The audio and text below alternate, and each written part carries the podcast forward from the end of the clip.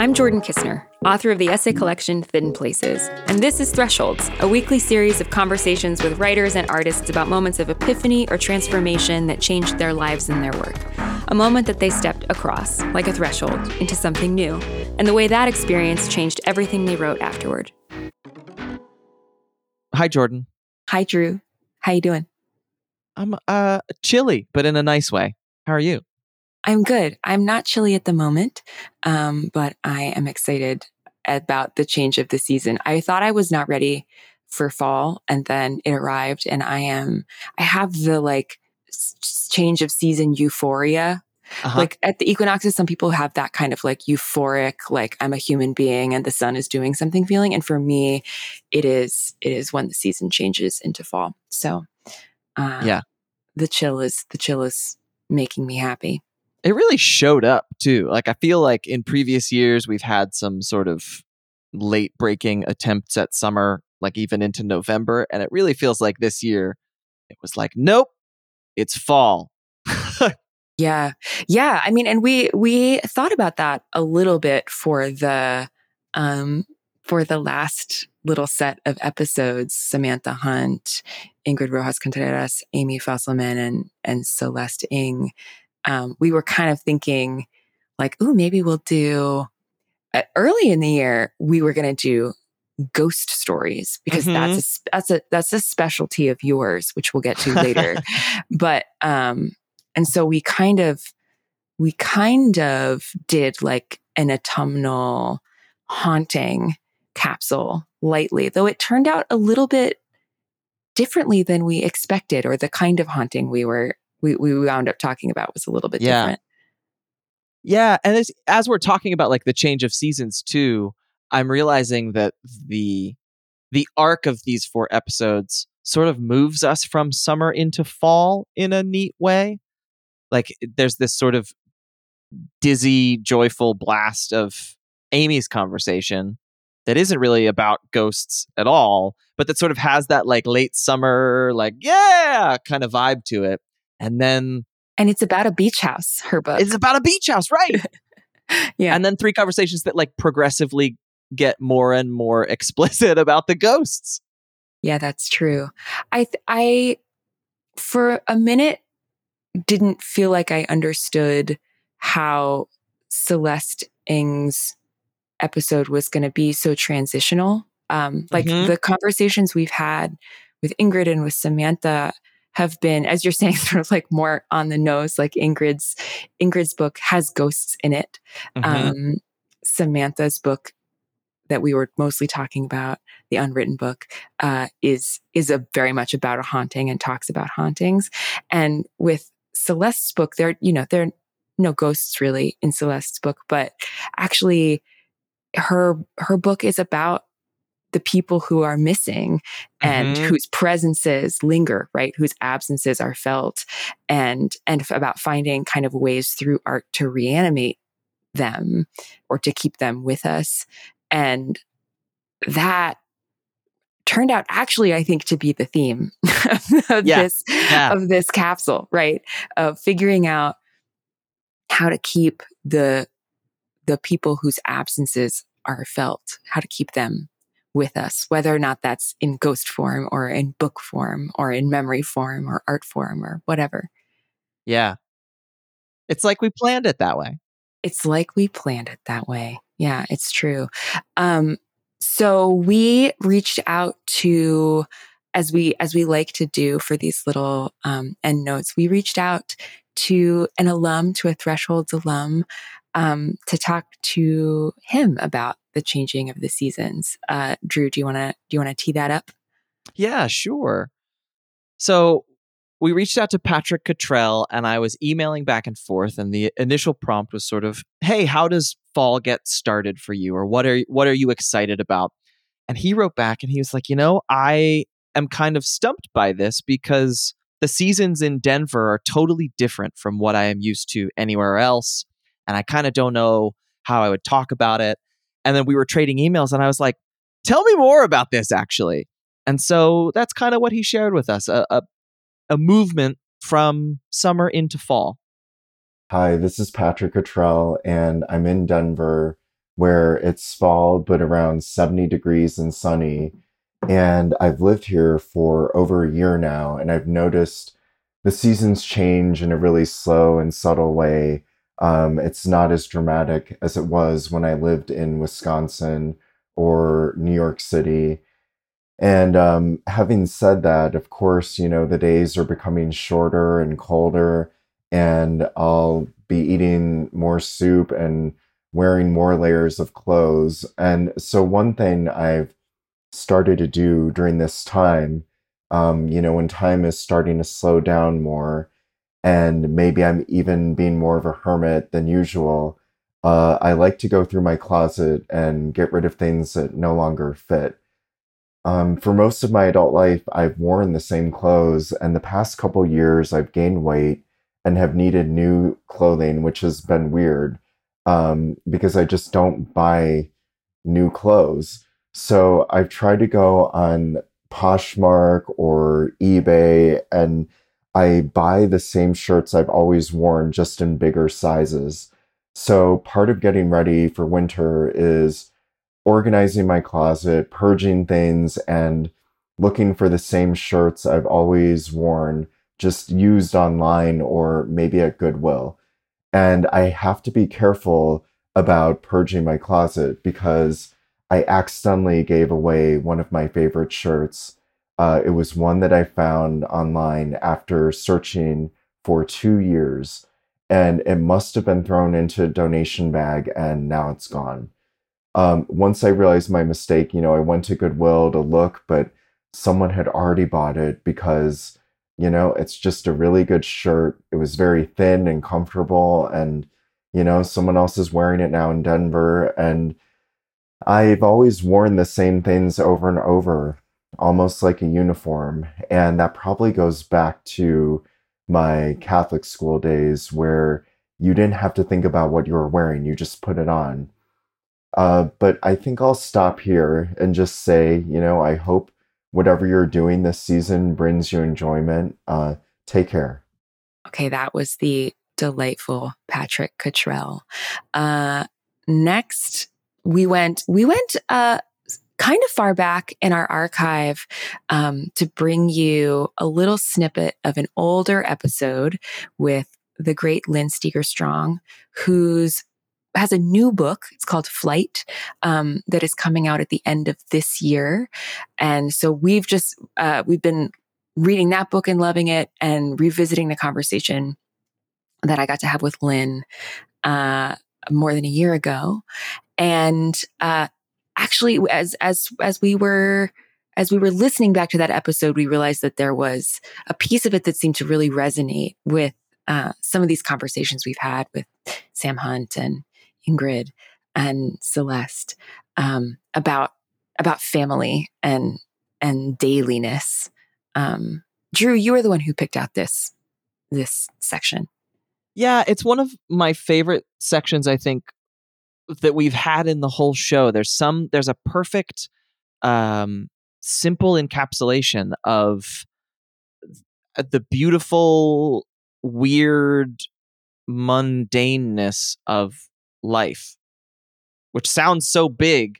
And then you listen to it and you're kind of like, oh, yeah, that's exactly right. Yeah. Yeah.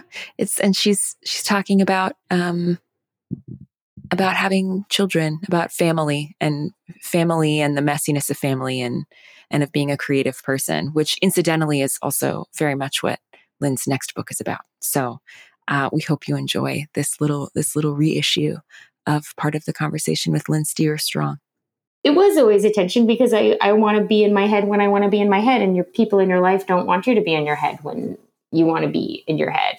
Um, and I had never cared. like I had, you know, I had never, I had never had anybody that I cared so much about that I felt guilty for just leaving the dinner table with a book on my lap.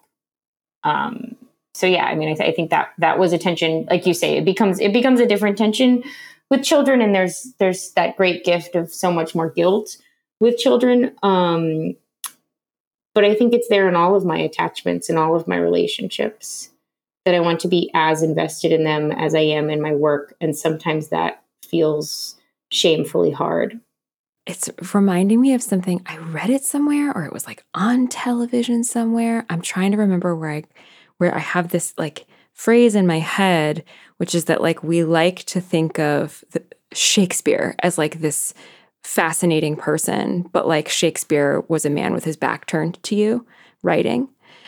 You talked earlier about like the art monster mm-hmm. and who we imagine the artist to be, and that like genius and great work requires like solitude and a lack of encumberment. Mm-hmm. And what you're talking about is the way that en- encumberment or attachment or entanglement, whatever meant you want to use, um, can be can be this really grounding gift to creative process while it is also really frustrate like i relate even though i don't have children i relate to that feeling of like oh i want to be like alone in my with my thoughts and my notebook. And then often when i am alone i'm like pretty bored and cranky. I'm like not the person i imagine i'll be when i'm off in my whatever imagined writing solitude. Um and having to like negotiate not just my relationships but the way that my relationship asked me to reconcile the gap between who I am and who I imagine myself to be when I imagine I might want to be an artist um, is is a big tension and like a big interesting fruitful space of tension um, like relationally and creatively. Yeah.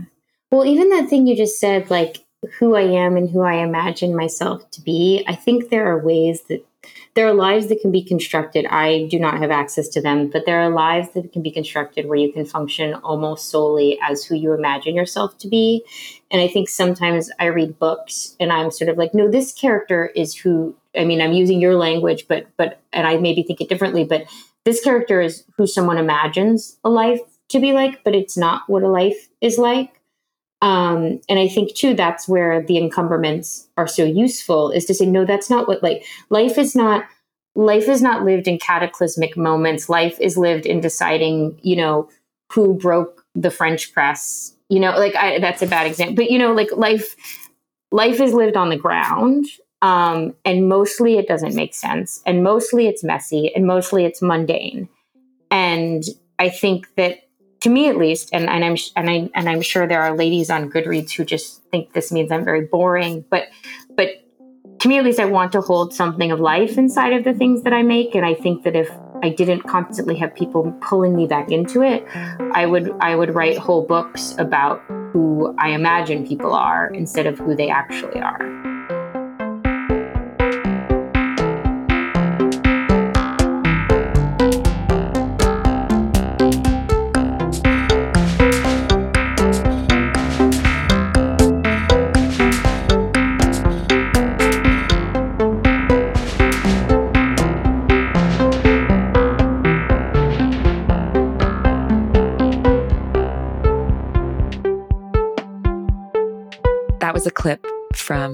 From Lynn Steger-Strong's episode. Now we have something very special that's about to happen on this on this show. Um, the listeners may not know that this time of year is a very special time of year for Drew and Drew's reading list. Drew is one of the most prolific readers and recommenders of books that I have ever met. And October is a time when he goes into a certain kind of high gear. And so I have asked him to talk a little bit about that and tell us uh, tell us what he's reading right now. Drew, what's what what do you do in your October with your with your reading? So uh, many years ago, right after I moved to New York, I was in a production of Scottish play and I happened to be reading a couple of spooky books. It was happening in October, and somebody asked me about it. And as you do when you're like 22 years old and you've just moved to New York and you're sort of deciding to identify yourself in a certain way, I was like, yeah, I always only read spooky books in October. Uh, I had not formally decided to do that until the words came out of my mouth. And then I was like, damn, that's a great idea. I, I like reading spooky books, whether that's straight up horror or something that has some connection to the turning of the seasons. Halloween is my favorite holiday. I have always loved this time of year, especially like when the trees start putting on a show. And now it has kind of turned into a thing. Like I do, I spend all year a little bit like um, Jack Skellington. I spend all year thinking about next year's October reading list. Um, and it's not to say that I don't read spooky books outside of this time of year, but there is a particular delight. And I am, I gotta say, I have outdone myself this year. I am very pleased with the list that I've put together because it feels like it touches every corner of the spooky. You want a haunted house book? Michael McDowell's The Elementals. You want something that's like a classic spooky read? The Midwich Cuckoos by John Wyndham. You want something new that is absolutely going to be a smash hit that uh, you get to brag to all of your friends that you're reading. I have a galley of Mariana Enriquez's Our Share of Night, which is her first novel to be translated into English after two smash hit story collections. That's about a family and ghosts, and the cover has like a demon claw on the front. I know nothing about it, only that I hope it will be spooky. Um, and then you know it's it's fun to come back to authors who I've loved. There's a man who lives in the Hudson Valley named John Langan, who is sort of a modern day Washington Irving for his spooky stories set in the Catskills. I've got two collections of his on the shelf. Um, it's just it's it's fun to fully lean into something that that I love throughout the year, but to kind of to like go all out. And I was talking about it with one of the owners of the Golden Notebook where I work in Woodstock, and he was like, "Oh, are you one of those Halloween people?" And I was like, "Yes, I think I would describe myself as a Halloween person." And he immediately was like, "That's okay. Some of my best friends are Halloween people." and but it is a like, it's you know, my mother-in-law has been visiting us recently, and she does not understand why I read horror. She's like, "Why would you want to be scared?" And a friend of mine, Emily Hughes, who edits the blog at Tor Nightfire, once told me that the reason she reads horror, and I have taken this as my own thing, is that it allows you to experience unbelievable things from the safety of your own home. You know, I'm reading a book right now called It Rides a Pale Horse by Andy Marino that is about strange artworks that warp the world around them. And it's like, yeah, what would it be like if you were looking at a square and realized that that square had five sides, but it was still a square? And it's sort of, you can't process that. And if that happened in your real life, it would send you descending into madness. And it's kind of fun instead to like be sitting in your chair and be like, yeah, wow, that would be pretty spooky. Turn the page, you know? There's a, there's a, you get both. I'm safe and I'm scared. And that's kind of fun. I am, I share none of this with you. but like I guess I get I guess I get the the the the quality of like finding it fun to rehearse freaky things without having to really experience them. Um, but I've I've never intentionally read a scary book. But I don't know if I really. Were, I mean, no, I don't think so. I don't know. I, does Agatha Christie count? Yeah, Oh, okay. I'm also well, I'm a very generous and uh, I, my my carnival tent in October is very wide. okay, great.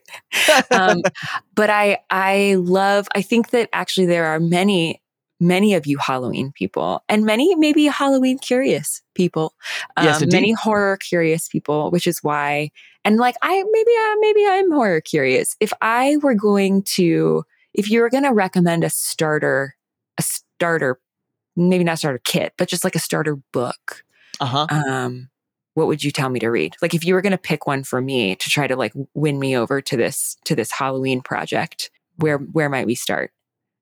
One of my absolute favorite books of all time is Ray Bradbury's From the Dust Returned, which started out as a series of short stories that he was working on with Charles Addams as they were talking about a joint project where they would create a spooky family together.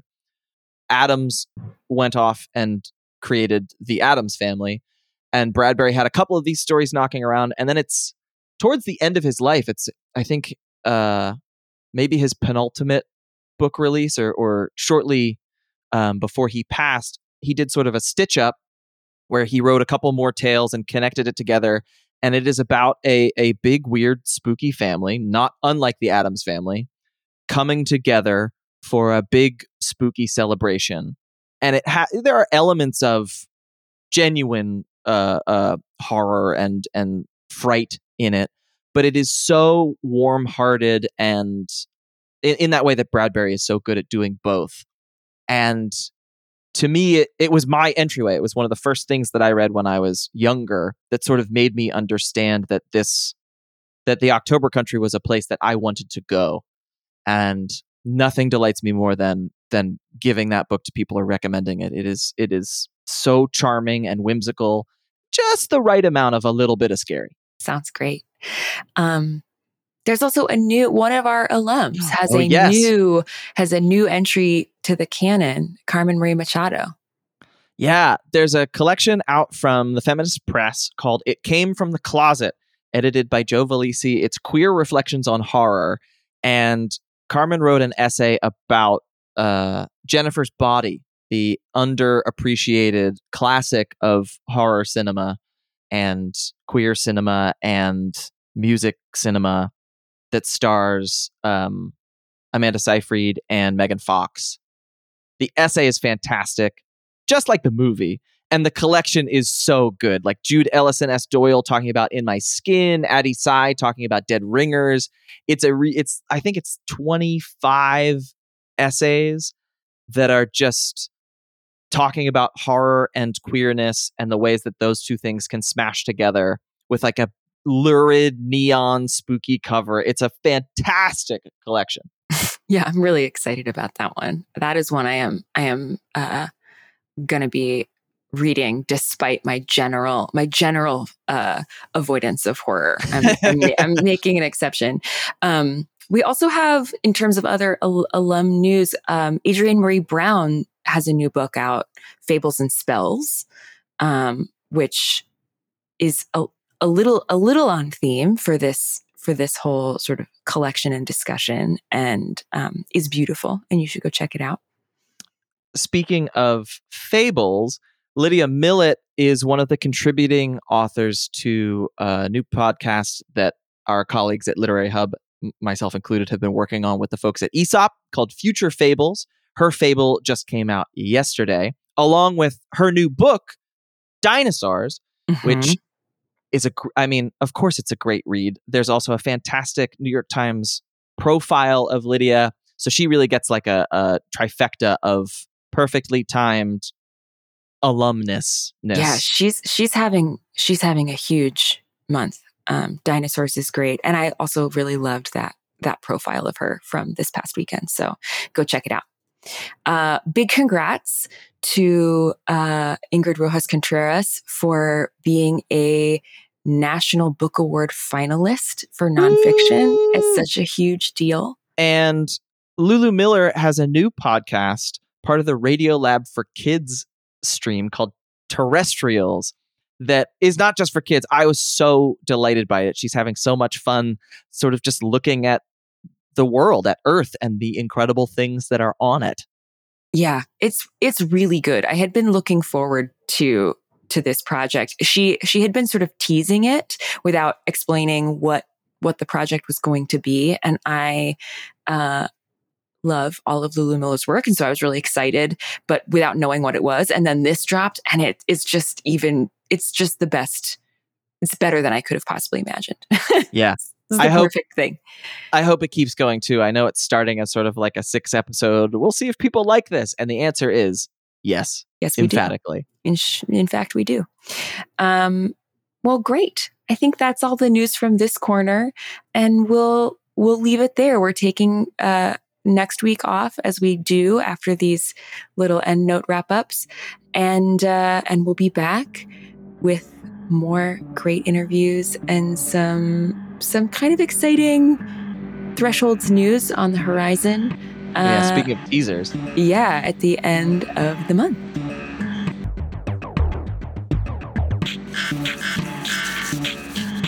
Bye.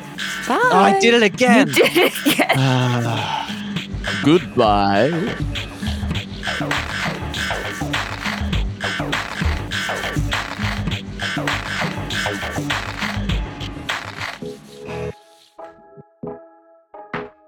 Thresholds is produced by Drew Broussard. Music and editing by Lora-Faye Åshuvud of Arthur Moon. Our art is by Lorelei Grossman. Special thanks to Justin Alvarez and our hosts at LitHub Radio. You can find out more about our show, listen to past episodes, and get in touch at our website. This is thresholds.com. If you're listening to this on a podcast platform and you haven't already subscribed, please subscribe. Or you can find us on Apple Podcasts, Stitcher, wherever you normally listen, and subscribe and review us there. Thanks. We'll see you next week.